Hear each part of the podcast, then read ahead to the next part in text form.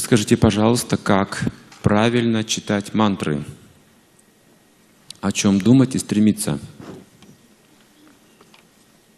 Все очень просто, ничего сложного. Если вы повторяете мантру, индивидуально медитируете на звук мантры, просто пытайтесь услышать. Это все, это первое, что требуется. Ни о чем даже думать не нужно.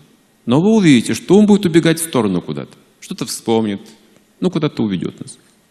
Как только замечаете, снова возвращайте к слушанию. Слушай. Он послушает немножко и снова куда-то пойдет. А потом проследите, пожалуйста, а куда это он ходит? Я не скажу вам, куда он ходит, вы сами увидите. Или сказать. Это секретная информация вообще. Ну, мы все знаем, куда он пойдет. И в ведах написано. Он пойдет к противоположному полу. Больше некуда ходить в этом мире. Это наш секрет, верно же? У всех есть такой секрет? У всех есть такой секрет. Психологи заметили такую вещь и установили, я не знаю, правда ли это или нет, но они установили, что каждый здоровый мужчина через полторы-две минуты вспоминает часть тела какой-то женщины. Чем бы он ни занимался, он может решать задачу какую-то или с кем-то беседовать, но через полторы-две минуты всплывает нога какая-нибудь, там, ягодица. Это ум. Вот он такой. Он стремится к чувственным наслаждениям. Его тенденция к этому. Такая природная, скажем. Поэтому говорится, он враг. Он вот праздный ум, мастерская дьявола. Если вы не занимаете какой-то деятельностью позитивной, хорошими вещами, вот этой кармой хорошей, он, вот эти качества ума, они поведут нас вот в эту именно сторону.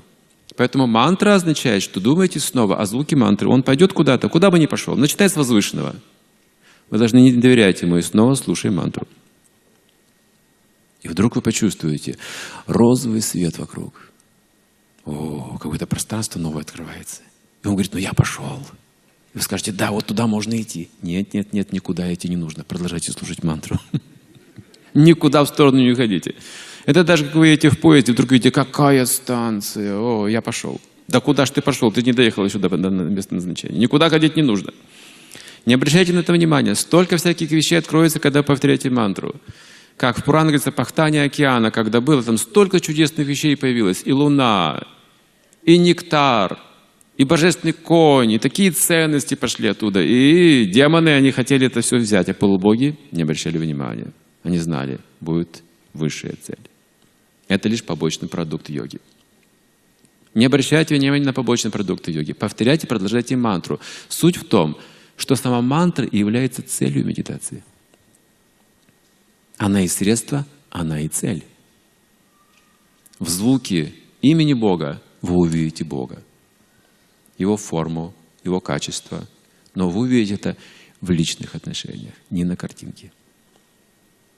Вы почувствуете Его взгляд на себя – я не буду дальше ничего говорить. Просто контролируйте свой ум, слушайте мантру, сами все узнаете. Кто-то скажет, ну, как просто у вас все. Слушаешь мантру, и тут же и Бог, тут и духовный мир, и тут и счастье, и все совершенство.